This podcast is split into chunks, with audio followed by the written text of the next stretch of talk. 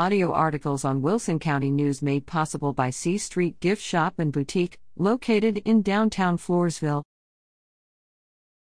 Life threatening disease doesn't stop Ben Reed.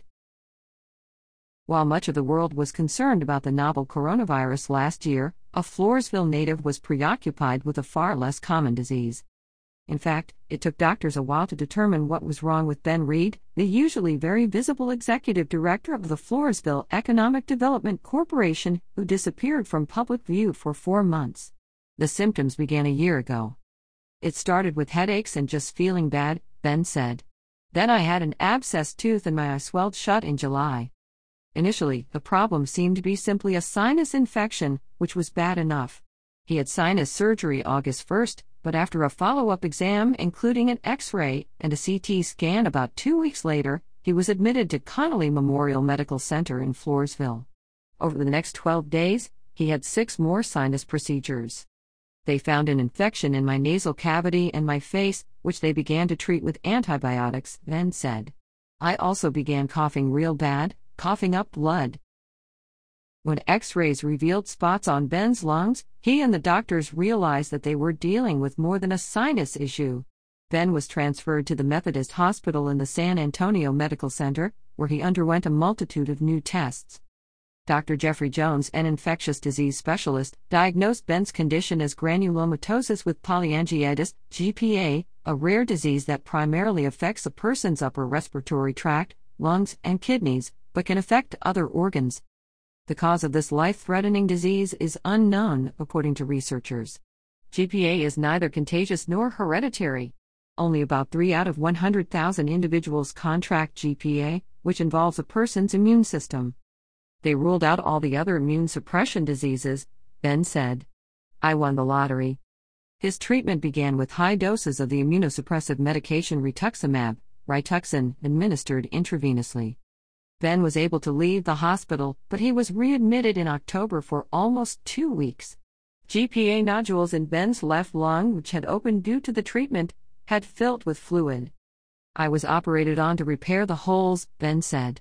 My lung collapsed, but they got it to working again. During this hospital stay, tubes were inserted into both sides of Ben's chest, with another tube in front and another in his back. He also counted 44 staples in him after the surgery was completed. Once again, Ben was released, but six days later he was back again, for almost a month. I was struggling to breathe, Ben said. It felt like a heart attack. This time, Ben's right lung had collapsed, which necessitated another surgery. Still, another surgery was required to remove sections of his right lung before Ben was finally able to go home this time, the day before Thanksgiving. Looking back on a total of 11 weeks in a hospital, Ben said, it was the most painful time I've ever gone through. Making things even more painful was the fact that coronavirus pandemic restrictions limited his hospital visitors. My wife, Shannon, was my rock, Ben said. She was the only visitor allowed in the beginning.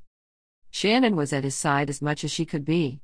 She was with me at the hospital during the day and at home for the kids at night, Ben said, noting that the couple's parents helped throughout his ordeal. Ben especially missed his sons, BJ, 17, Aiden, 13, and Brody, 7, a second grader. While BJ was active in high school band, both of the younger boys were involved in sports. He hated not being able to attend many of their events, but he stayed in touch via his cell phone. Shannon videotaped the band and football games, Ben said, adding that his son's teachers and coaches were very supportive of the boys. Ben also missed meetings and other activities of the Floresville Economic Development Corporation, but his assistant, Charlotte Jimenez Nelson, was able to step in and keep things going. Ben credits too many people to name with helping him and his family get through his illness. His pastor and other friends encouraged him with messages every day, he said. Of course, Ben also credits the doctors who identified the disease, started his treatment, and performed the surgeries for saving his life. My daily goal was to get better and get home to my wife and kids, he said. Months after his release from the hospital, he still must take low dose steroids and continue his Rituxan treatment. The disease typically takes two years to run its course. Ben, who has lost 60 pounds since he was first hospitalized, also tries to live a healthier lifestyle. His outlook on his life has changed. Tomorrow is not promised, Ben said. Cherish the little things, like seeing friends and being able to touch your kids. There are big things, too. A life changing illness makes you think about the footprint you want to leave, he said. I want to do as much as I can and be the best person I can be. Raising awareness. Ben Reed said he shared his story with the Wilson County News to raise awareness of granulomatosis with polyangiitis, GPA. As executive director of the Floresville Economic Development Corporation, FEDC, Ben regularly attends grand openings, ribbon cuttings, and groundbreakings marking developments the Fed helped bring about.